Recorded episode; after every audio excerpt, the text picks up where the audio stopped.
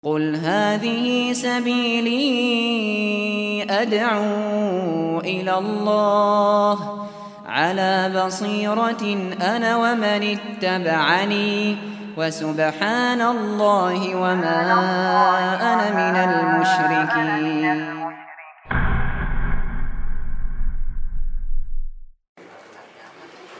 Bismillahirrahmanirrahim. Assalamualaikum warahmatullahi wabarakatuh. Alhamdulillah, nahmadu wa nasta'inu wa nastaghfiruh wa na'udzu billahi min syururi anfusina wa min sayyiati a'malina may yahdihillahu fala mudilla lahu wa man yudlil fala hadiya lahu wa asyhadu an la ilaha illallah wahdahu la syarika lahu wa asyhadu anna Muhammadan abduhu wa rasuluh. Allahumma shalli ala nabiyina Muhammad wa ala alihi wa man tabi'ahu bi ihsan ila yaumil. Allahumma inna nas'aluka ilman nafi'a wa rizqan thayyiba wa amalan mutaqabbala. Allahumma qina bi halalika an haramik wa aghnina bi fadlika amman siwa. Allahumma inna na'udzubika min zawali ni'matik wa tahawuli afiyatik wa fujaati niqamatik wa jami'i sakhatik. Alhamdulillah, kita bersyukur kepada Allah Subhanahu wa taala di kesempatan kali ini kita kembali diberi kemudahan untuk duduk dalam majelis yang mulia ini untuk menggali ilmu-ilmu tentang tauhid. Kali ini kita masuk bab baru lagi. Nah, kita lihat judul bahasa Arabnya. Syekh Muhammad itu mengatakan maja'anal ghuluwa fi kuburis sholihin yusayyiruha awthanan tu'bad min dunillah. Bentuk berlebihan pada kubur orang soleh itu menjadikan kubur itu sebagai awthan, sebagai berhala yang disembah selain Allah. Jadi kalau kita buat kubur tadi itu disakralkan, diagung-agungkan, dilebih-lebihkan, kubur tadi itu dapat disebut berhala, dapat disebut awsan dan yu'bad, dapat disebut berhala yang disembah. Dan ada istilah wasan, itu dalam istilah bahasa Arab itu artinya, kata Syekh Fauzan, beliau katakan wasanan itu artinya ma'bud alladzi la suratalah, yaitu wasan itu adalah sesembahan yang tidak memiliki bentuk seperti makhluk. Ada di situ kubur, ada di situ pohon-pohon, ada di situ tiang, ada di situ berupa tembok, ada di situ berupa batu. Jadi bukan seperti patung. Kalau patung itu kita sebut dengan berhala pada umumnya. Ya, istilahnya itu sonam. Kalau di sini kita sebut dengan wasan. Ya, kita sebut dengan wasan. Balik ke sana coba. Ya. Kita sebut dengan wasan. Wasan itu artinya sesuatu yang disembah selain Allah namun tidak memiliki bentuk seperti patung. Jadi bentuknya seperti kuburan, ada petilasan-petilasan, ada gua-gua, ada batu-batu, ada pohon, ada yang berupa tiang, ada yang berupa tembok, yang itu disakralkan, yang diagung-agungkan. Nah, maka kubur tadi jadinya wasan, sesuatu yang disembah selain Allah. Kubur tadi jadinya wasan, sesuatu yang disembah selain Allah, seperti itu. Nah, sekarang kita lihat bab dua puluh satu ini, keterangan dari Syekh Muhammad bin Abdul Wahhab dari dalil-dalil yang dibawakan. Baca dari sikap ekstrim. Sikap ekstrim terhadap kuburan orang soleh akan menjadikannya sebagai berhala yang disembah selain Allah. Imam Malik meriwayatkan dalam kitab Al-Muwatta bahwa Rasulullah Shallallahu Alaihi Wasallam bersabda, Ya Allah, janganlah engkau menjadikan kuburku sebagai berhala yang disembah. Alangkah murkanya Allah kepada orang yang menjadikan kubur-kubur orang soleh sebagai tempat ibadah. Lihat doa dari Nabi shallallahu alaihi wasallam disebutkan dalam kitab Al-Muwatta. Dan kitab Al-Muwatta ini kitab hadis yang dimana Imam Malik itu ketika nulis menulisnya, beliau berusaha untuk ikhlas menulis hal ini. Maka kitab Al-Muwatta itu jadi kitab yang langgeng sampai saat ini itu dipakai. Imam Malik pernah ditegur oleh orang, "Wah, Imam Imam Malik, kenapa kamu menulis kitab Al-Muwatta? Padahal kitab seperti itu sudah ada sebelumnya. Sudah ada kitab-kitab semisal Al-Muwatta sebelumnya." Imam Malik katakan, "Maka nalillahi ya buha. Segala sesuatu yang ikhlas karena Allah, maka itu akan langgeng. Sesuatu yang ikhlas karena Allah, maka itu akan langgeng." Itu kata Imam Malik. Maka nalillahi ya buha. Sesuatu yang ikhlas karena Allah, maka itu akan langgeng. Maka jenengan bisa lihat orang-orang yang tidak ikhlas amalannya terputus cepat. Orang-orang yang tidak ikhlas mau beramal, mau berdakwah, amalannya terputus cepat. Dia berdakwah sebentar, dia ngaji sebentar, dia beramal ibadah sebentar, terputus dengan cepat. Karena apa? Tidak ikhlas. Ikhlas itu perlu dijaga. Dan akan membuat setan itu putus asa untuk ganggu kita. Beda dengan orang yang tidak ikhlas. Tidak ikhlas ingin cari dunia, ingin cari perempuan, ingin tujuannya cari harta karena ibadahnya tadi. Beda kalau ibadahnya itu ikhlas karena Allah Subhanahu wa Ta'ala. Ada yang ibadahnya karena perempuan enggak? Ada atau tidak? Kalau yang tadi malam disihir karena perempuan ada enggak? Ada. Sihirnya apa? Belet, bahasa Arabnya apa? Sihir mahabbah. Itu untuk menyatukan, jadi cinta. Kalau memisahkan apa? Sihir tafrik. Memisahkan suami istri. Ada yang seperti itu. Ada yang Ustadz Soleh dan timnya itu uh, ruqyah. Ada yang kasusnya baru-baru ini terjadi perceraian itu di T V. Artis itu cerai. Itu ada yang gara-gara sihir tafrik. Ya, itu sihir tafrik, memisah suami istri. Istrinya nggak sadar kalau itu dia disihir. Akhirnya diruqyah tiga hari, ya, direhab tiga hari. Ternyata seperti itu. Akhirnya, ya, itu sebelum cerai itu, ini belum terjadi. Eh, sebelum ini suaminya belum punya masalah di T V. Namun ketika setelah cerai, akhirnya joget di T V. Nah, itu cerai dengan istrinya.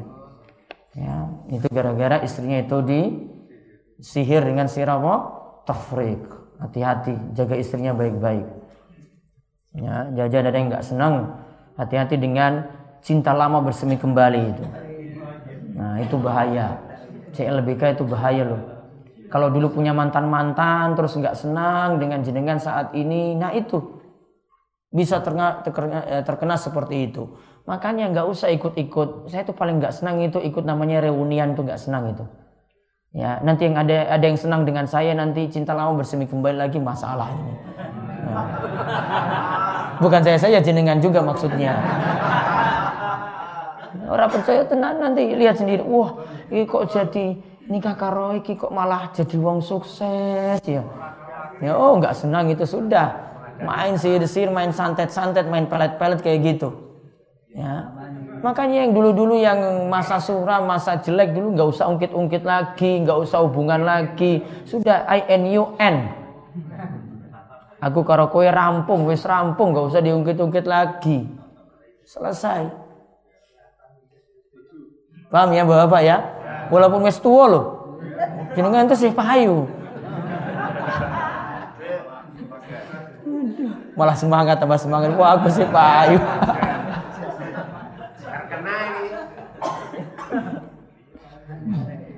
Balik tadi, mungkin tekan itu mau ki. Nah, itu tadi Imam Malik tadi ki. Yang Malik berkata apa? Maka nalillahi ya buqa. Karena ada yang beramal, beribadah, berdakwah itu karena dunia. Ada yang karena perempuan, ada yang hijrah juga karena perempuan. Makanya pernah saya sebut ada sebuah hadis yang hadis innamal a'malu binniyat, itu ada sebuah kisah yang disebutkan oleh Ibn Mas'ud. Ibn Mas'ud sebutkan ada laki-laki yang kejar perempuan, namanya Ummu Qais. Namanya Ummu Qais. Dia berhijrah, pindah tempat cuma gara-gara kejar perempuan. Akhirnya orang yang berhijrah kan namanya muhajir. Namanya siapa? Muhajir. Kita sebut dengan muhajir. Maka orang-orang gelar muhajir ini namanya muhajir Ummu Qais. Disebut muhajir Ummu Qais. Kenapa disebut muhajir Ummu Qais? Dia hijrah cuma gara-gara kejar Ummu Qais. Karena ada juga yang hijrah cuma gara-gara rondo, ada. Ya, ada itu yang gara-gara lihat rondo ayu, putih, langsing, walaupun anaknya siji ora apa-apa. Nah, dikejar-kejar. Hati-hati, nanti jadi muhajir apa? Nah, muhajir rondo. Sama dengan tadi, muhajir Ummu Qais. Amalannya enggak ikhlas lagi. Ada yang ngaji cuma gara-gara dunia, ada yang ngaji cuma gara-gara perempuan. Hati-hati, ngajinya nggak langgeng. Maka muhajir tadi itu masalah dia, gara-gara dia itu kejar Ummu Qais tadi. Itulah yang dikatakan oleh Nabi shallallahu alaihi wasallam, wa inna malikulli mri'in ma nawa. Siapa yang berniat tadi, maka dia akan dapatkan apa yang dia niatkan. Kalau dia niatkan untuk kejar perempuan, berarti dapat perempuan. Maka hijratul lidunya yusibuha aw imra'atin yankihuha fa hijratuhu ila ma hajaru ilai. Siapa yang berhijrah itu karena dunia tadi yang dia kejar-kejar atau karena perempuan, maka dia berhijrah pada apa yang dia tuju tadi. Dia bukan berhijrah karena Allah dan Rasulnya, namun dia berhijrah karena dunia. Dia berpindah tadi karena dunia. Dia berubah itu karena dunia. Itu tadi gara-gara perempuan. Ada nggak kayak gini? Ada yang jadi baik itu gara-gara perempuan nggak? Wah, itu bahaya itu. Ya. Jadi baik itu karena Allah Subhanahu Wa Taala ingin berubah, ingin taubat itu. Bukan saya tinggalkan sihir, saya tinggalkan jimat, saya tinggalkan pesugihan-pesugihan cuma karena perempuan, itu bukan. Dia berubah sudah jadi baik, namun kurang satu, nggak ikhlas. Kalau tidak ikhlas itu nggak jaga amalannya tadi, enggak buat amalannya itu jadi langgeng. Ingat, makana lillahi yabqa. Segala sesuatu yang ikhlas karena Allah maka itu akan langgeng. Jenengan jadi takbir masjid, barois dakwah di dusun masing-masing, di masjid masing-masing. Mau tahu itu dakwahnya diterima dan langgeng gimana? Jaga keikhlasan.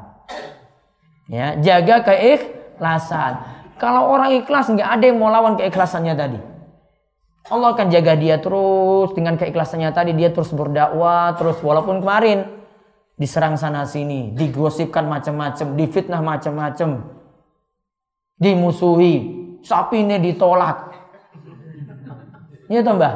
Iya, sapine ditolak, bantuannya ditolak, masjidnya dihentikan pembangunannya. Ya, jaga keikhlasan saja. Pelan-pelan nanti Allah akan ubah itu semuanya. Allah yang membolak-balikan hati, bukan jenengan. Sekarang ini jadi orang yang nentang jenengan, coba pulang itu masih nentang. Tunggu nanti waktu berubah sendiri. Allah bolak-balikan hati loh. Bukan kita manusia. Jenengan nggak punya kuasa hati apa-apa pada manusia. Nabi Muhammad pada Abu Thalib ke- gimana kemarin? Abu Thalib dapat hidayah nggak? Enggak. Nabi nggak bisa bolak-balik hati Abu Thalib, yang bolak-balik hatinya itu Allah. Nabi Muhammad nggak punya kuasa dengan hatinya Abu Thalib. Abu Thalib ya tetap seperti itu. Tunggu Allah beri taufik dulu. Zat, dapat taufik berubah. Kuasa Allah, dan itu ada hikmah. Kenapa Abu Thalib itu nggak masuk Islam? Ada hikmahnya. Ya, akhirnya orang-orang yang beriman juga punya kerabat seperti itu. Wah, ada juga yang punya kerabat-kerabat sama seperti Nabi, nggak beriman juga. Akhirnya kita ada yang sama dengan nah, Nabi, kita terhibur. Oh iya, Nabi juga ada seperti itu. Namun, namun tetap, Nabi shallallahu alaihi wasallam tetap berdakwah terus, tetap nasihatin terus, sampai mati loh nasihatnya tadi. Sampai Abu Thalib itu mah mati, dakwahin terus. Tetangga masih hidup, sedulur masih hidup, ya dakwahin terus. Ya, bojone masih hidup, anak-anaknya juga masih hidup, orang tuanya masih hidup, kesempatan masih banyak. Dakwahi terus pelan-pelan. Nah, kita lihat riwayatnya apa sebut? Allahumma la taj'al qabri wasanan yu'bad. Ya Allah, janganlah jadikan kuburku. Kubur siapa? Kubur siapa? Kanjeng Nabi nggih. Ya Allah, jangan jadikanlah kuburku wasanan yu'bad. Jangan jadikan kuburku sebagai berhala yang disembah. Terjadi nggak kubur Nabi disembah nggak? Kubur Nabi disembah atau tidak? Kemarin kubur Nabi dalam rumah apa luar rumah? Nah, disembah nggak? Nggak. Kubur Nabi itu nggak didatangi, disujuti di situ, nggak didatangi, dimintain doa di situ, minta doa ada. Namun di luar, bukan di pas di kubur Nabi. Namun coba lihat kubur-kubur orang soleh sekarang coba, ya kubur orang soleh gimana sekarang? Disembah nggak? Disembah, dilebih-lebihkan, diagungkan secara berlebihan. Hati-hati. Makanya kalau jadi jadi orang yang penting hati-hati, ingatkan kuburnya. Jangan punya hak itu beri wasiat yang baik, jangan beri wasiat yang jelek loh. Ya, karena ada yang beri wasiat beri wasiat yang jelek. Ketika meninggal, nggak perlu dipenuhi wasiatnya. Kemarin saya salah satu, saya contohkan salah satunya apa? Kalau saya mati, tolong kuburkan saya di tanah wakaf yang sekarang jadi masjid. Boleh nggak gabung kubur dan masjid? Ya. Nggak boleh. Maka ini wasiat yang nggak boleh dipenuhin. Ini wasiat yang nggak boleh diturutin. Ya, karena masjid dan kubur nggak boleh jadi satu. Masjid sendiri, kubur sendiri. Maka kalau ada masjid, kuburnya dihilangkan. Kalau ada kubur, masjidnya dihilangkan. Cuma dua pilihan gitu. Kalau enggak, enggak usah sholat di situ. Kubur Nabi enggak jadi di luar. Tujuannya biar tidak disembah-sembah. Biar orang tidak datang sujud di situ. Biar orang tidak datang ke kubur Nabi. Minta-minta dikubur, nangis-nangis dikubur. Enggak. Dua Nabi shallallahu alaihi wasallam terkabul.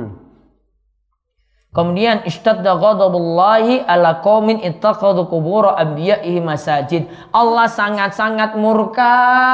Allah benar-benar murka sekali. Pada siapa? Pada kaum yang menjadikan kubur nabi mereka sebagai masjid. Kemarin sudah disebutkan oleh Syekh Muhammad bin Abdul Wahhab, menjadikan kubur sebagai masjid maksudnya kubur itu dijadikan tempat ibadah. Menjadikan kubur sebagai masjid itu maksudnya menjadikan kubur tadi sebagai tempat ibadah. Itu diingat baik-baik. Jadi bukan kita malam-malam datang kubur situ baca Quran, nangis-nangis, minta wangsit. Minta apa lagi? Minta nomor. Ya. Minta jodoh. Datang ke kubur seperti itu. Bukan. Minta jabatan. Minta jadi Pak Lurah, ya, minta jadi Bupati. Hati-hati. Itu namanya menjadikan kubur sebagai masjid. Diingatkan tadi oleh Nabi, Ghadaballah, Allah benar-benar murka. Kalau kemarin disebut apa? Syirarul khalqi. Sejelek-jeleknya makhluk. Nah, dibacakan lagi, diriwayatkan. Diriwayatkan oleh Ibn Zarim dengan sanadnya dari Sufyan, dari Mansur, dari Mujahid tentang tafsir firman Allah Ta'ala, terangkanlah kepada wahai musyrikin tentang berhala yang kalian anggap sebagai anak perempuan Allah, yaitu Alata dan Al Uzza. Mujahid mengatakan bahwa Alata adalah orang yang dulunya mengaduk tepung untuk para jamaah haji. Setelah meninggal, orang-orang pun lantas bersemedi di kuburnya. Ya, bersemedi di, buku, di kuburnya tadi, topo di kuburnya, minta waksit di kuburnya. Sesembahannya namanya apa tadi? Lata. Afara'aitumul Lata wal Uzza. Ingat Lata, Uzza, Manat, semua itu asalnya dari Asmaul Husna. Lata, Uzza, Manat itu semua asalnya dari Asmaul Husna. Lata itu dari Al-Ilah, sesembahan artinya. Uzza itu dari Al-Aziz, Maha Perkasa. Manat itu dari Al-Mannan, Maha Pemberi. Maka orang-orang musyrik namakan sesembahan mereka pakai nama Allah. Untuk ngelabui orang loh ini.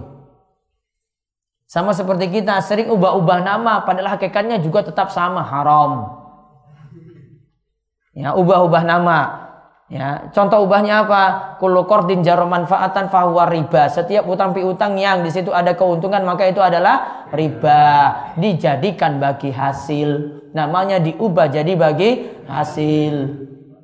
Hakikatnya sama enggak? Sama, sama-sama riba. Enggak usah ubah-ubah nama. Kita itu belajar itu hakikatnya itu kayak apa?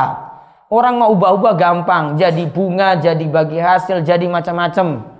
Atau jadi S H U, sisa hasil usaha. Kalau sisa hasil usahanya itu berupa riba, berarti apa? Sa rombongan atau satu kelompok itu makan riba semuanya. Ya, semuanya makan riba. Jadi asal-asalnya atau kita sebut bagusnya itu sisa bagi riba, S B R. Itu mau jujur kayak gitu. Wani apa ora? Nah, tulis itu sisa bagi riba didum iki. Nah, iki iki. Harusnya gitu, tegas. Enggak mau kan diubah namanya S H U, namanya lagi apa? Bunga. Namanya lagi apa? Hah? Apa, Pak? Ujroh. Nah, sama saja ubah-ubah nama. Hmm, sama saja hakikatnya apa? S B R. Homer. Wah, minuman penyegar ini biar badan itu hangat. Ya, boleh nggak ubah? Padahal mabuk, sama-sama mabuk. Ya, namun menyegarkan loh ini. Tetap haram nggak? Haram.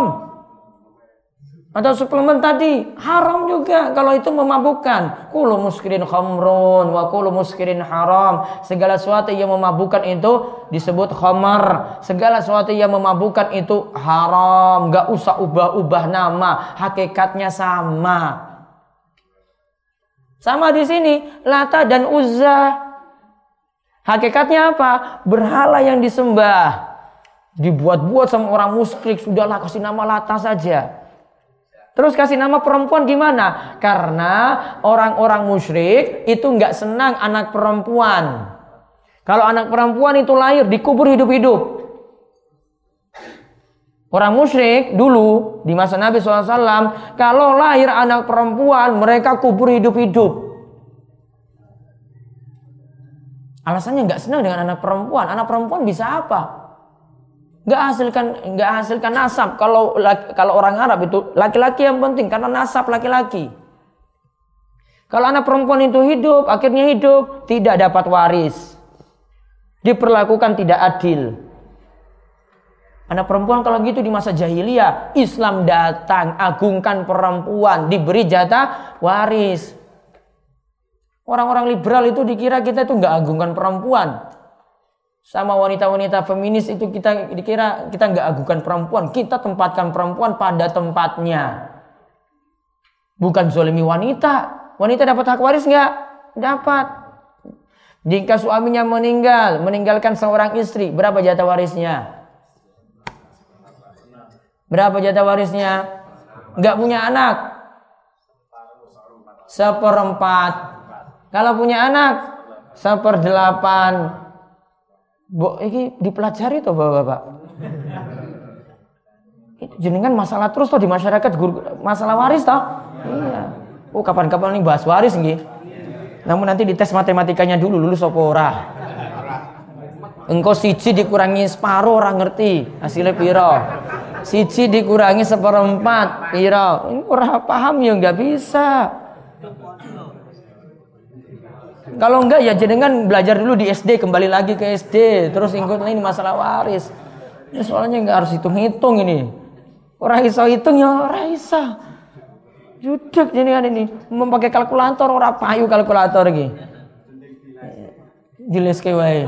Ada guru-guru S D gini lho, diulang pecahan-pecahan, siji kurang seperempat piro. Kurang seperlapan piro. Ini pecahan-pecahan ini. Nyamakan penyebut bagaimana? Itu penting. Orang lulus ya berarti orang sido takmir-takmir. Itu ada aturannya. Nah, tadi Lata dan Uzza. Itu asalnya siapa? Itu dari nama Allah, dijadikan nama berhala, pakai dimuannaskan, nah istilah bahasa Arabnya, dijadikan nama perempuan karena orang Arab nggak suka perempuan. Maka Allah dijadikan nama, maka sembahan mereka dijadikan perempuan. Kalau mereka mereka pingin laki-laki, orang musyrik nggak adil. Bagi Allah mereka sandarkan perempuan, padahal mereka nggak senang perempuan. Bagi mereka mereka yang laki-laki. Gak adilnya orang musyrik di situ. Islam datang itu bawa rahmat, bawa rahmatan lil alamin. Namun bukan berarti kalau rahmatan lil alamin segalanya itu diterima, tradisi-tradisi diterima. Enggak. Ada aturannya, yang syirik ditinggalkan. Enggak semuanya diterima. Islam memang rahmatan lil alamin, namun rahmatan lil alamin bukan semuanya itu diterima. Ajaran-ajaran jahiliyah semuanya diterima enggak? Dulu ada syariat akikoh, akikoh masih berlaku, namun punya aturan dari Nabi Shallallahu Alaihi Wasallam. Syariat-syariat yang lain yang nggak nggak berlaku lagi ditinggalkan. Nabi Shallallahu Alaihi Wasallam nggak pakai semuanya. Ada yang dipakai, ada yang beliau teruskan ada. Seperti puasa Asyura itu Nabi Shallallahu Alaihi Wasallam itu teruskan dari yang sebelumnya. Namun beliau tambah puasa bukan hanya sepuluh Muharram, namun tambah dengan tanggal sembilan. Nah sebentar lagi masuk bulan Syura. Jadi puasanya dua hari, bukan hanya tanggal sepuluh, namun sembilan dan sepuluh. Tanggal dua puluh satu September itu tanggal satu Hijriah, tinggal hitung sepuluh harinya kapan. Puasa dua hari, sembilan, sepuluh. Ya. Maka orang-orang musyrik tadi punya sembahan. Dihiasi namanya dengan nama-nama yang bagus, pakai nama apa? Lata, Uzza. Akhirnya orang-orang tertipu, sudah dijadikan Lata, Uzza sebagai sembahan. Siapa Lata dan Uzza? Lata, Uzza itu orang soleh. Namun nanti ada yang bentuknya itu dijadikan, bentuknya itu kubur, bentuknya ada jadi batu, ada yang bentuknya itu pohon. Maksudnya berhala-berhalanya tadi. Ada yang bentuknya kubur, ada yang bentuknya batu, ada yang bentuknya pohon. Zaman ini ada nggak yang bentuknya seperti itu? Ada. Berarti mewariskan dari tradisinya orang musyrik. Nah, di sini Lata disebut apa? Lata itu orang yang dulunya mengaduk tepung bagi-bagi untuk jamaah haji. Berarti dulu kebiasaan orang Arab itu biasanya melayani jamaah haji. Namun sayang mereka musyrik. Maka kalau orang itu berbuat baik, dia baik apapun, nyumbang sak M, nyumbang sak triliun, bantu orang. Namun kalau nggak masuk Islam, sia-sia amalannya. Ya, dia nggak masuk Islam, sia-sia amalannya. Orang musyrik itu mengagungkan ini Lata ini. Mereka juga sama, mereka bantu jamaah haji. Namun sayangnya mereka musyrik. Orang musyrik amalannya tidak diterima. Walaupun itu amal sosialnya sangat-sangat besar. Walaupun dia itu bantu masjid. Walaupun dia nyumbang untuk orang miskin. Walaupun dia itu bantu orang-orang yang susah. Gak diterima. Orang manfaat loh. Solusinya apa? Masuk Islam. Makanya kemarin pertanyaan.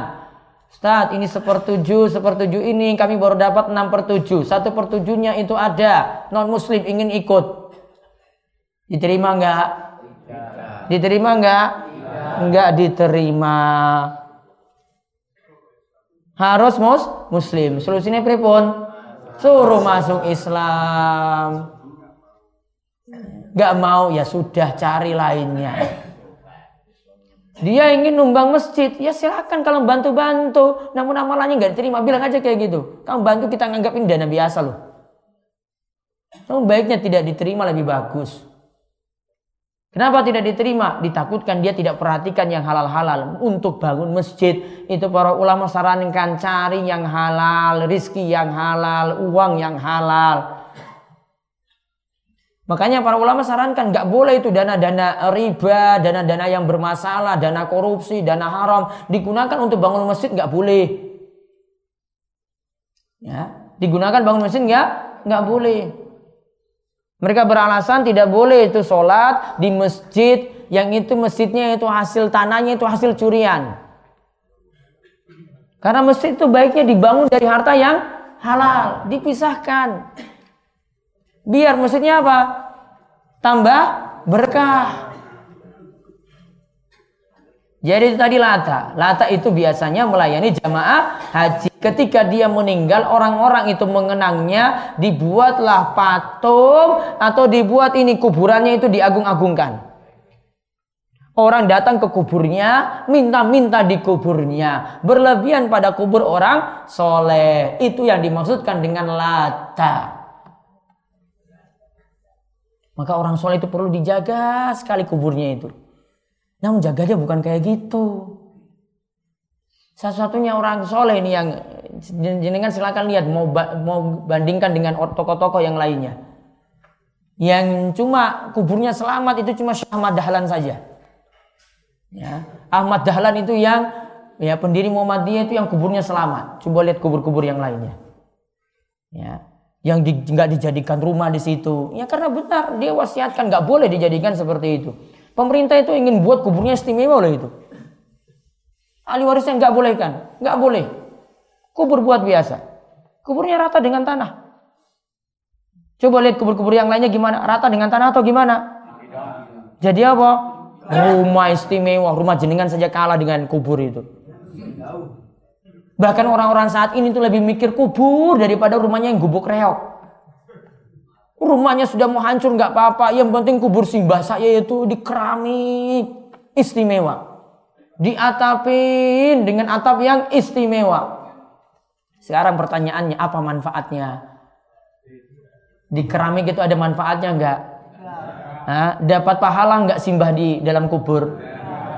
Ya, dari atapin tadi itu, memangnya simbah jadi dingin nggak kena hujan? Ini masalah goib loh ini. Ya, simbah pernah beritahu ketika mimpi. Simbah pernah datangin terus beritahu itu, atapku di, di kuburku diatapin biar saya itu nggak kena hujan. Kemarin sudah disebutkan, tadi malam sudah disebutkan, itu yang bisa gentayangan itu cuma jin korin. Ngetok-ngetok rumah, le le, niki sinten simbah. Simbah apa mbah? Ah, mbah iki wis ngelih arak ngopi sik.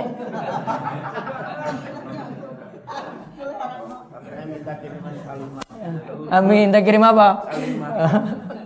Coba. Siapa yang yang tadi datang? Siapa? Jin korin. Iki wah dipercaya loh. Digaweke wedang, digaweke ini aduh. Dia butuh apa? Dia butuh amalan jenengan, bukan butuh-butuh seperti itu. Bukan butuh keramik, bukan butuh atap. Kadang ini kalau saya datang ke kubur itu ada apa istilahnya wadah cilik gitu apa? Terus isi, layar isinya isinya apa? Rokok. Ya, emang apa manfaatnya simbah rokok di situ? Iya. Yang butuh itu amal soleh anak-anaknya loh, putu-putunya loh. Kirim itu kepada simbah, dongake terus simbah tadi. Ini putune nggak sholat, simbahnya yo nangis terus dalam kubur, anaknya juga sama, nggak bisa ngaji, nggak bisa sholat, harap-harap orang lain. Emangnya jenengan itu tahu orang lain itu ikhlas apa enggak? Bisa jamin? Jangan-jangan dia seperti Muhajir Ummu Qais tadi, datang kirim-kirim doa tadi seperti Muhajir Ummu Qais. Ya, jadi Muhajir apa berarti? Berkat. Nah. Kalau singgung kayak begini pokoknya nggak bisa bangkit-bangkit loh ya. Dan sadar itu. Masa seperti itu yang diharap? Jenengan harap orang lain, orang lain sudah nggak ikhlas loh ini, ini ya. Terus mengharap dia kirim pahala, padahal syarat diterimanya amalan apa? Ikhlas tadi. Iki wis ora ikhlas, mau harap dia itu kirim kepada simbah. Anak putune itu yang lebih manfaat, gak mungkin gak ikhlas. Wong dia harap terus kok, wah ini biar simbah saya itu selamat tuh gimana? Wah didongake terus mbak, biar selamat dalam kubur. Orang lain gimana coba? Jadi kan jam, jamin ikhlasnya? Bisa jamin ikhlasnya? Nggak bisa, ikhlas tuh nggak bisa dibeli loh ikhlas itu. Ikhlas tuh dari batin. Nggak bisa dibeli, jenengan nggak bisa beli seperti itu. Kesadaran sendiri. Maka nggak bisa harap-harap seperti tadi. Maka saya sarankan kalau orang tanya kayak begini, suruh anaknya sholat, suruh putune sholat, itu baru jadi selamat simbah. Nggak usah harap dengan keramik tadi, nggak usah harap dengan atapin tadi, layah tadi isi rokok, isi duit, duitnya untuk apa? Belanja. Rokok entek tumbas rokok punah ya. Saya datang ini lihat ini. Ini apa-apaan ini rokok di sini. Ya Allah, dulu simbah ini memang senangnya udut, ini paling dikenai rokok terus. Sudah ngerti kok itu vitamin jin kok. Iya toh? Enggak disebut apa? Vitaminnya jin. Ustadznya sudah kasih tahu doanya kemarin kok malah enggak diaminkan.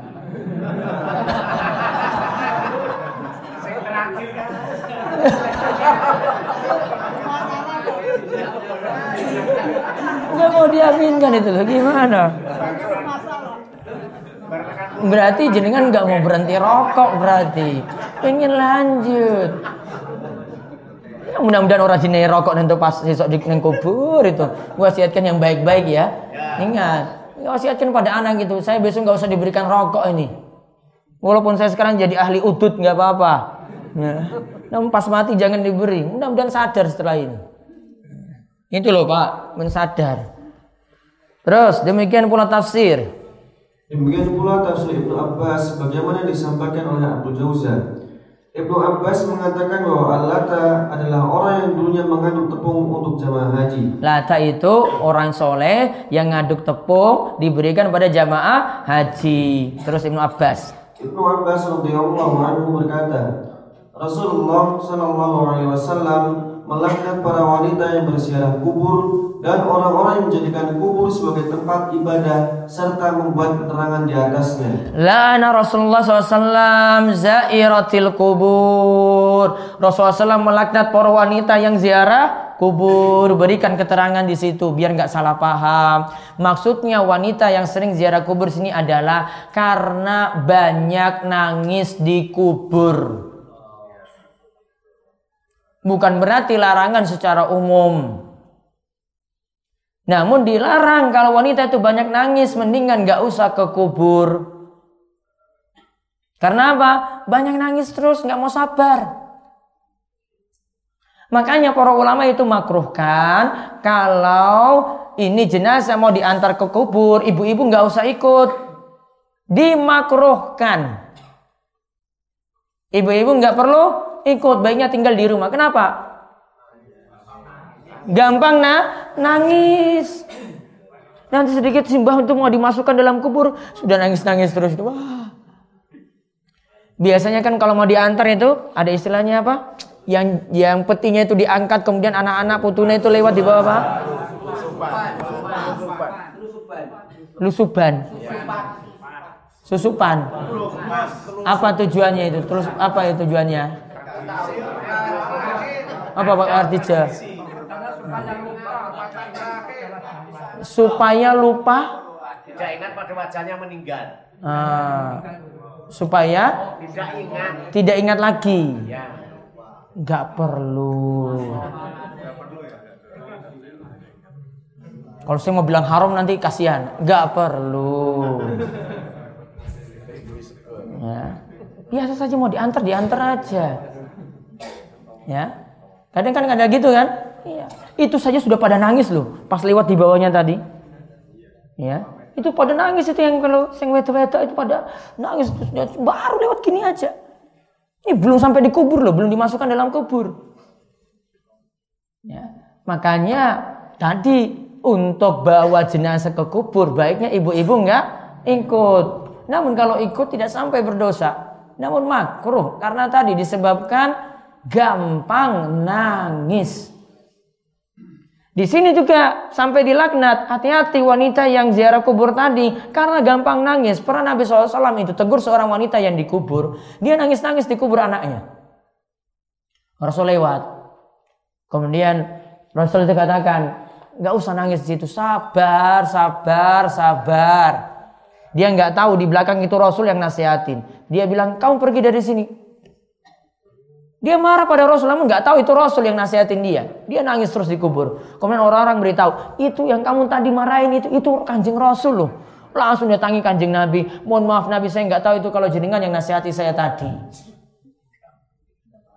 Terus ketika itu Rasulullah shallallahu alaihi wasallam itu katakan, ya innamas sabru indas sodamatil ula. Ya namanya sabar itu ketika dapat musibah pertama kali. Bukannya sabar gelas-gelas wes hancur, kocok, remuk, minyak perabotan remuk semuanya, baru terakhir ngomong sabar.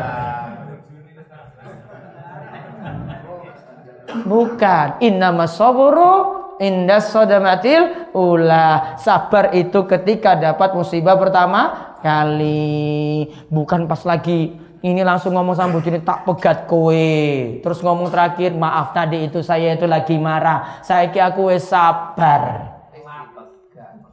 Padahal wes dipegat, jatuh enggak? Jatuh, talak satu. Jangan main-main dengan kata pegat itu. Bisa. Nabi shallallahu alaihi wasallam katakan salah satu hisluhun najid wahazluhun najid, tiga perkara yang orang itu serius itu jatuh, yang orang itu bercanda guyon juga dianggap sah. Apa? Nikah, rujuk, talak. Nikah, talak, rujuk. Juga datang ya, ini datang pulang kemudian wah saya mau bercanda lagi sama istri saya, tak pegat kue, jatuh ya. Nggak boleh alasannya wah aku cuma guyon saja, sudah dianggap jatuh. Kenapa kok demikian? Biar nggak main-main dengan kata-kata talak, cerai. Jangan-jangan saya lagi paham loh ini bapak-bapak ya, dulu tuh ngomongnya gampang sekali. Sedikit-sedikit masalah, tak pegat kowe. Kalau saya bilang kayak gini, eh, walau saya lihat suami kayak gitu, buat serius. Kalau mau serius tuh bawa ke pengadilan agama sana. Cuma berani di sini saja pengecut. Iya, tak pengecut kan? Sedikit-sedikit masalah, itu saja kata-kata yang keluar. Tahan mulut, jaga kata-kata baik-baik. Padahal talak itu berapa kali? Nah, kita ngomong ping piro coba. Orang terhitung toh. Nah, saya lagi nyesal. Wah ternyata istriku ini yang paling saya cintai. Ya. Biasanya ngomong ketika itu ngomong seperti itu, sore harinya itu pengen balik lagi. Mohon maaf ya dek. Ya tadi pagi itu marah. Balik meneh. Wes ping piro kaya ngono terus. Ya, saiki diubah. Ya. Jangan sedikit-sedikit marah, keluar kata-kata apa? Serai, pegat, diubah. Sayangi istrinya. Emangnya sekarang kalau sudah cerai, memang bisa dapat istri baru? Bisa? Emangnya kayak tuku kerupuk, kayak tuku gorengan juga. Orang seneng diguang. Tuku meneh. Emangnya itu gorengan apa? Wes duwe anak, wes duwe putu, ngomongnya gampang banget.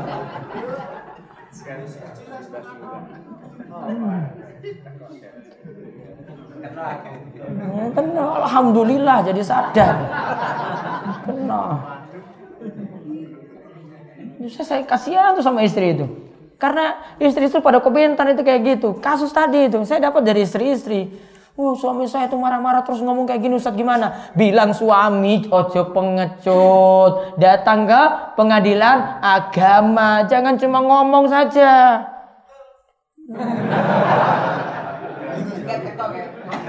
Itu pun sadar ini. Saya ngomong sama ibu-ibu kayak begini.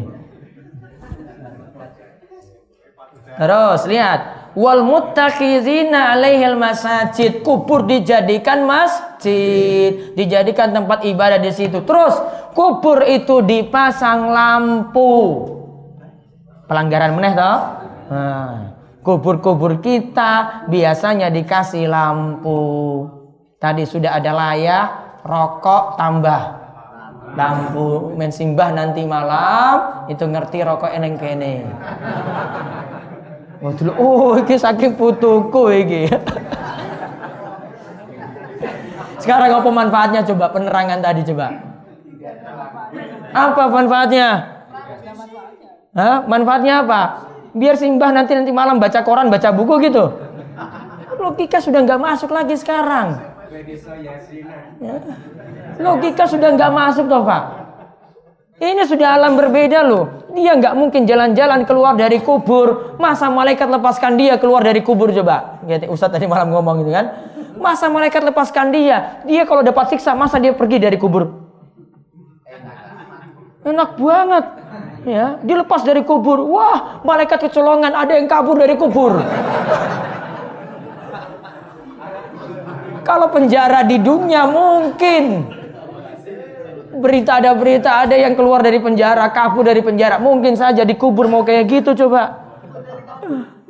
Kalau dia dapat nikmat, ngapain lagi kembali ke rumah? Wong dia sudah senang dikubur kok. Ya. Balik ke rumah ke kain utang. Ya itu tadi. Tagihan sana sini. Ya, ini sudah dapat kesenangan dalam kubur loh ini. Ada dua loh pilihan, dapat nikmat, dapat siksa. Sekarang kalau dapat siksa, emangnya bisa kabur dari situ? Terus gentayangan, tadi ngetok pintu, le, ngopi seegi, iya nah. Apa tadi rokoknya entek coba, rokok. Saya tuh malah jadi ini kayak gini nih. Ini nggak bisa pakai logika kayak gini. Dapat nikmat, gak mungkin lagi keluar dari situ coba. Wes senang dalam kubur, alhamdulillah dapat nikmat. Kuburnya dilapangkan lebih daripada rumahnya di yang ada di dunia. Sudah nikmat sekali di situ. Ya rum, rumahnya di dunia cuma dua kali dua meter. Kuburnya masya Allah dilapangkan. Mau balik seperti itu? Gak mau balik. Wes nikmat. Gak bisa pakai logika untuk masalah ini. Maka Rasulullah larang. Di antaranya juga kenapa lampu ini dilarang? Biar nggak perlu berlebihan pada kubur. Kalau ini orang biasa sudah seperti itu, apalagi tiang soleh. Ya, apalagi tiang soleh. Nah, terus baca kandungan bab. Kandungan bab yang pertama, pengertian berhala.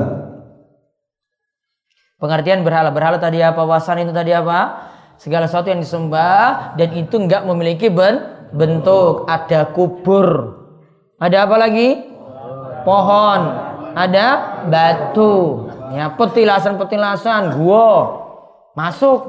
Terus yang kedua, pengertian ibadah. Ibadah itu pokoknya kalau di situ kubur tadi dijadikan ibadah-ibadah, maka sama saja menjadikan kubur tadi sebagai masjid. Terus tiga, yang ketiga, tidaklah Rasulullah Shallallahu Alaihi Wasallam berdoa memohon perlindungan kepada Allah kecuali dari sesuatu yang dikhawatirkan akan terjadi. Karena beliau khawatir kubur beliau itu disembah, maka beliau berdoa terlebih dahulu, ya Allah jangan jadikan kuburku itu sebagai wasanan yu'bad, sebagai berhala yang diibadai. Nabi tahu nanti umatnya seperti itu. Buktinya apa? Lihat aja orang-orang yang dibawa Nabi seperti para kiai, para ustadz, kuburnya jadi apa sekarang? Ya, disembah-sembah. Maka kalau hati kuburnya dijadikan seperti itu, orang-orang soleh itu baiknya berdoa pada Allah, ya Allah, Allahumma la taj'al qabri wasanan yu'bad. Hafal doa ini, biar kubur jenengan gak disembah-sembah. Atau lebih daripada itu lagi, dilebih-lebihkan tadi, anak gak ngerti, anak gak paham, di semen, di keramik, biar jadi paham. Selain nasihati, doakan juga seperti itu. Terus yang keempat, dalam doa tersebut Rasulullah shallallahu alaihi wasallam juga menyebutkan bahwa Allah murka terhadap orang yang menjadikan kuburan para nabi sebagai tempat ibadah. Dalam doa tersebut Rasulullah shallallahu alaihi wasallam juga menyebutkan bahwa Allah murka. Ingat, sangat-sangat murka, sangat-sangat marah bagi yang menjadikan kubur itu sebagai tempat ibadah. Terus lima, disebutkan bahwa Allah sangat murka kepada orang yang menjadikan kubur sebagai tempat ibadah. enam. Perkara yang sangat urgent di sini adalah mengetahui sejarah terjadinya penyembahan kepada Alata berhala yang paling besar. Sebenarnya penjelasan ini ini saudara di kitab-kitab tafsir. Orang yang jadi ahli kubur, yang agungkan kubur, wes moco kitab tafsir. Kemarin sudah dijelaskan oleh Syekh Muhammad kemarin. Namun mereka seakan-akan tutupi seperti ini. Hati-hati, sudah baca kitab tafsir, sudah paham, sudah sering baca Al-Quran, namun kok masih agungkan kubur orang soleh, nanti jadinya seperti orang Yahudi. Orang Yahudi itu apa? Kemarin? Pinter namun apa? Ngilan. Sudah paham ilmu, nggak mau diamalkan ilmunya. Kemarin sudah jelaskan oleh Syekh Fauzan, mereka sudah paham ini, sudah paham, sudah moco kitab tafsir. Namun ini sudah masalahnya mentradisi, sudah nggak mau diubah. Kubur orang solehnya diagungkan terus. Sudah dijelaskan oleh Syekh Muhammad kemarin. Maka hati-hati, kita sudah paham ilmu, hati-hati seperti itu. Kubur orang soleh terutama, jangan sampai diagung-agungkan. Ya, terus tujuh. Mengetahui bahwa berhala Alata itu asal mulanya dari kubur orang soleh. Nah, Lata tadi siapa sebelumnya? Hah? Itu orang yang biasa melayani jamaah haji, ya, biasa ngaduk tepung. Dia buat baik, dikenanglah orang-orang datang ke kuburnya, ya, minta sesuatu di kuburnya. Terus, nama Alata adalah nama penghuni kubur tersebut. Dalam bab ini juga disebutkan pengertian dari nama tersebut. Nah, Lata itu sekarang jadi kuburan.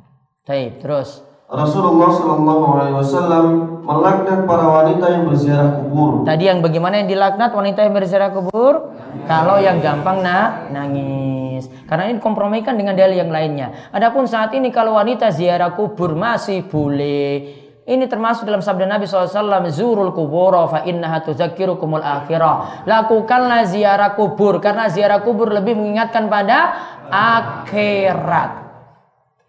Ziarah kubur lebih ingatkan pada akhirat. Siapa yang sini yang ziarah? Laki-laki, perempuan, umum. Terus Rasulullah shallallahu alaihi wasallam juga melaknat orang yang memberikan penerangan di atas kubur. Nah, itu malah kena laknat itu. Laknat itu jauh saking rahmat Allah. Ya, paham ya? Baik. Ini ilmu yang berharga bagi panjenengan semuanya.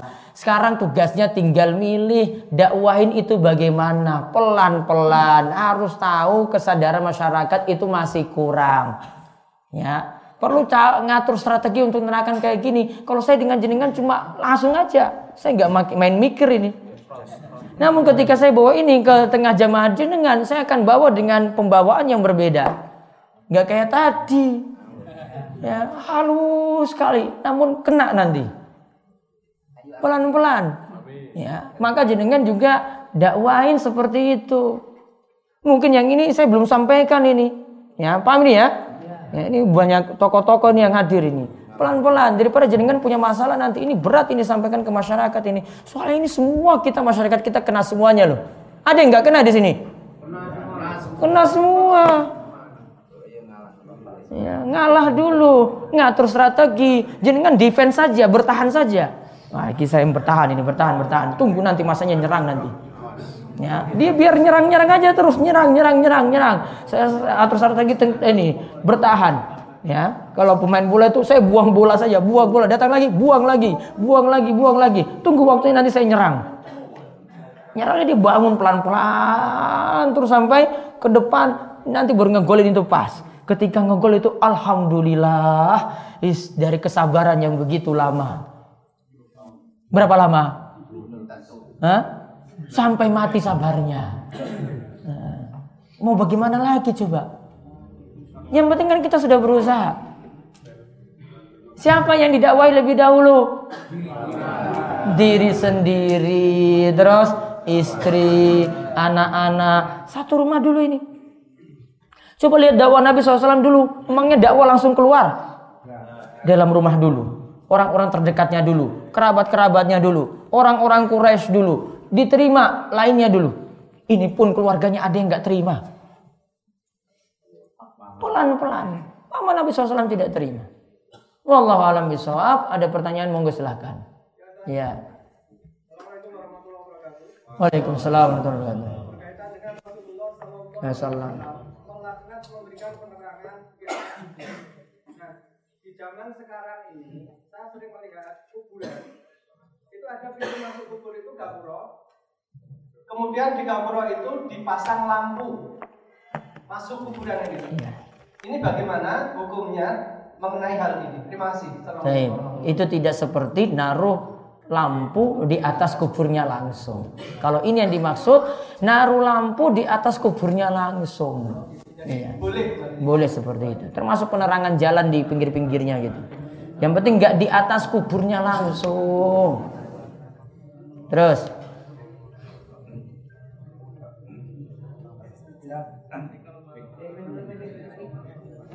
Bagas, itu. Langsung saja. Banyak menemui masjid satu lokasi dengan makam. Biasanya di pemukiman padat penduduk. Bagaimana hukum sholat di masjid tersebut? Di masjid? Di uh, satu lokasi dengan makam. Satu lokasi itu bagaimana? Satu pagar atau beda? Ya satu petak itu. Terus sebelah baratnya makam, sebelah timurnya masjid. Makamnya berapa sih itu? Banyak. Banyak. Kayaknya pemakaman itu. Iya pemakaman. Kayaknya terpisah. Coba nanti diperhatikan lagi. Dia biasanya terpisah. Itu masuk pintunya yang masjid lewat sana, kuburnya lewat sana. Tetapi masih satu petak itu tanpa sekat. Tanpa sekat. Itu di depan. Kalau sudah masuk lewat pintu yang berbeda, maksudnya pintu berbeda enggak? Tidak. Ya sudah, berarti nggak masalah. Dianggap berbeda. Ya. Kalau masuknya dalam kubur tadi harus lewat pintu masjid juga. Nah itu yang biasanya masalah. Ya. Dia anggap satu. Makanya saya tadi tanya, oh ini pemakaman. Biasanya yang di situ ditaruh cuma satu atau dua makam atau satu keluarga. Biasanya. Ada lagi. Bapak hari nanya lagi.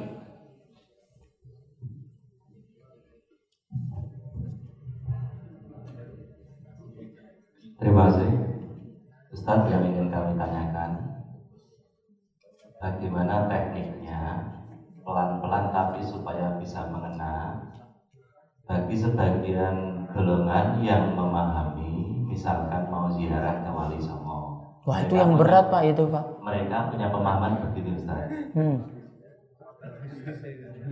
Kami ziarah kubur ke sana satu berdasarkan hadis saya ingin mengingat kematian. Ya. Mereka ada yang memahami begitu. Kemudian yang kedua, setelah kami sampai di sana, kami langsung berdoa kepada Allah. Semoga wali ini diberikan nikmat kubur, diampuni dosa-dosanya. Hmm. Setelah itu hajat kita kita berdoa kepada Allah. Nah itu. Kira-kira tekniknya untuk memberikan pemahaman yang sedikit-sedikit supaya bisa mengenal dan tidak menyakitkan hati. Taib. Itu arah pertamanya kira-kira bagaimana dulu? Yang pertama, lihat kondisi orang dulu. Kalau dia itu orangnya itu suka ngelawan, ya, suka debat, mendingan gak usah dilayani. Dia kita kalau ladenin juga gak akan pernah mau nerima. Jadi kan ngomong apapun, pakai dalil apapun, gak akan nerima. Ya, beda kalau dia sudah sadar-sadar sedikit. Oh, ini sudah ngerti, ini ngaji, ini kayaknya yang benar ini. Nah, ketika itu jadi kan sudah dia sudah senang. Nah, baru sampaikan itu enak. Ya, maka bangun bangun pemikiran kepa, seperti ini kepada dia. Kita cuma nanti menghadapkan dia pada sesuatu yang berbeda dan nanti pasti akan dia tentang terus. Pikirannya seperti itu. Dan bahkan ada yang sudah diatur untuk debat nanti pendapat jenengan kalau jenengan bantah juga. Yang pertama tadi, sekarang mengingat kematian. Emangnya nggak ada kuburan di Bantul?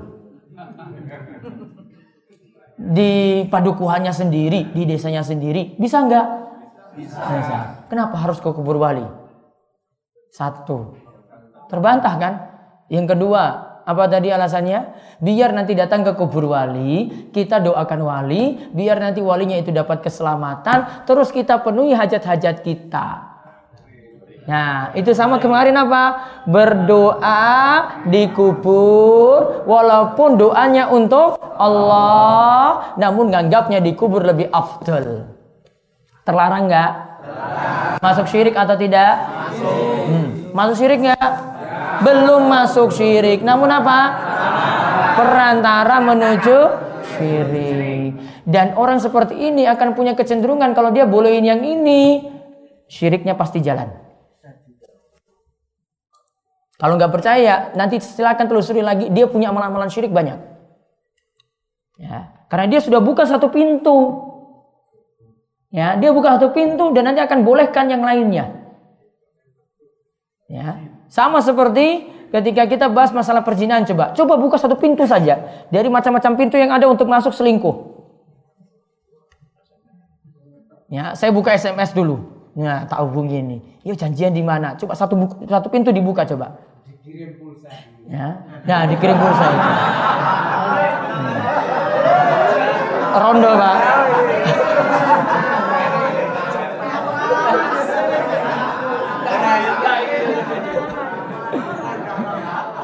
Rondonya dikirim pulsa.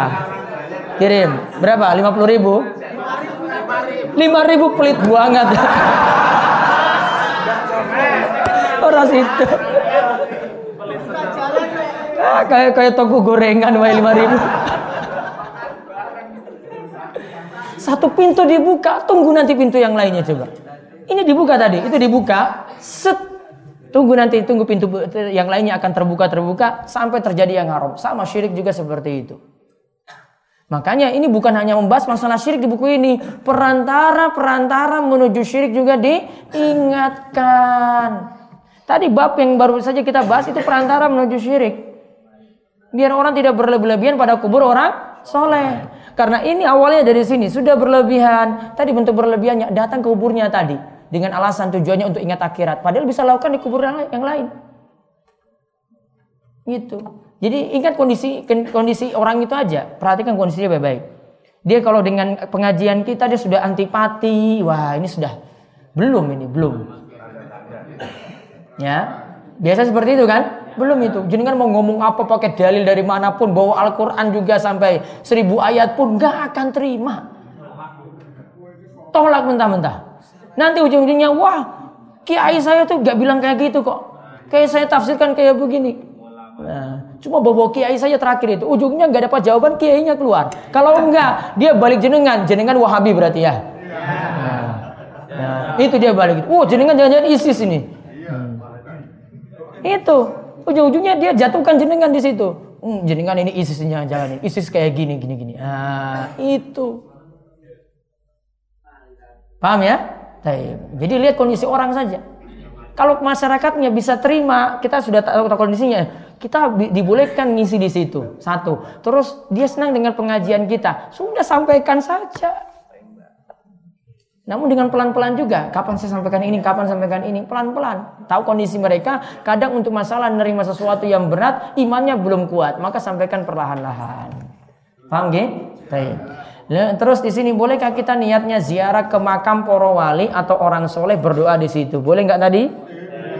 Boleh atau tidak? Berdoa di situ berarti nganggap afdol di situ, bukan minta pada walinya, namun nganggap afdolnya di situ. Boleh tidak? Tidak boleh. Apa hukumnya tadi? Perantara menuju syirik. Kalau sampai doanya gini, ya Mbah Wali, selamatkanlah saya dari utang saya. Apa? Syirik akbar. Keluar dari Islam, walaupun K T P-nya Islam. Keluar dari Islam itu enggak, itu sama seperti jenengan kalau kalau sholat kentut, sholatnya batal. Perlu lapor enggak pada orang-orang satu satu masjid ini? Saya kentut tadi, wudhu saya batal. Lapor enggak? Enggak perlu. Maka Islam bisa batal seperti itu. Enggak perlu pakai lapor-lapor. Ya, Islam batal bisa seperti itu tanpa kesadaran, ya di luar dari kesadaran jenengan ternyata Islam sudah batal. Untung Allah beri taufik, alhamdulillah Allah beri taufik. Sekarang sudah sadar, bertobatlah. Terus kenapa dengan mengucapkan kalimat thayyibah? Kalimat thayyibah apa?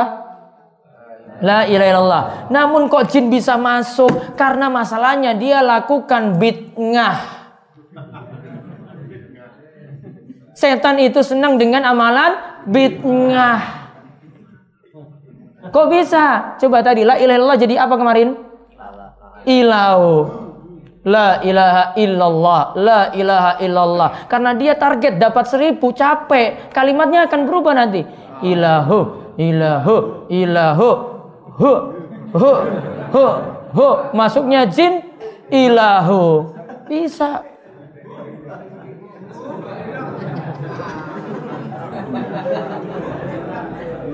Itulah ya, setan itu senang dengan orang-orang yang melakukan amalan yang tidak ada tuntunan. Hati-hati. Jangan-jangan dengan seperti itu tadi masih ada jin ilahu dalam tubuh itu. Mangke didiagnosa biar keluar main metu itu setannya tadi. Sampun nggih? Pun kita habis ini kegiatannya uh, ada yang mau mandi silakan, sarapan, nunggu jam delapan, lanjut lagi dengan pelajaran ruqyah sampai jam sebelas. Setelah itu nanti uh, makan siang, setelah makan siang lanjut lagi sekitar jam satu jam dua itu baru rampung. Nih, baik, itu saja. Kita setelah ini jangan lupa sholat isyraq kali rakaat. Pahalanya apa? Haji dan umroh yang sempurna. Nih, jangan dilupakan. Kita tutup kalian doa kafaratul majelis, monggo. Subhanakallahumma bihamdika asyhadu an la ilaha illa anta astaghfiruka wa atubu ilaik. Assalamualaikum warahmatullahi wabarakatuh.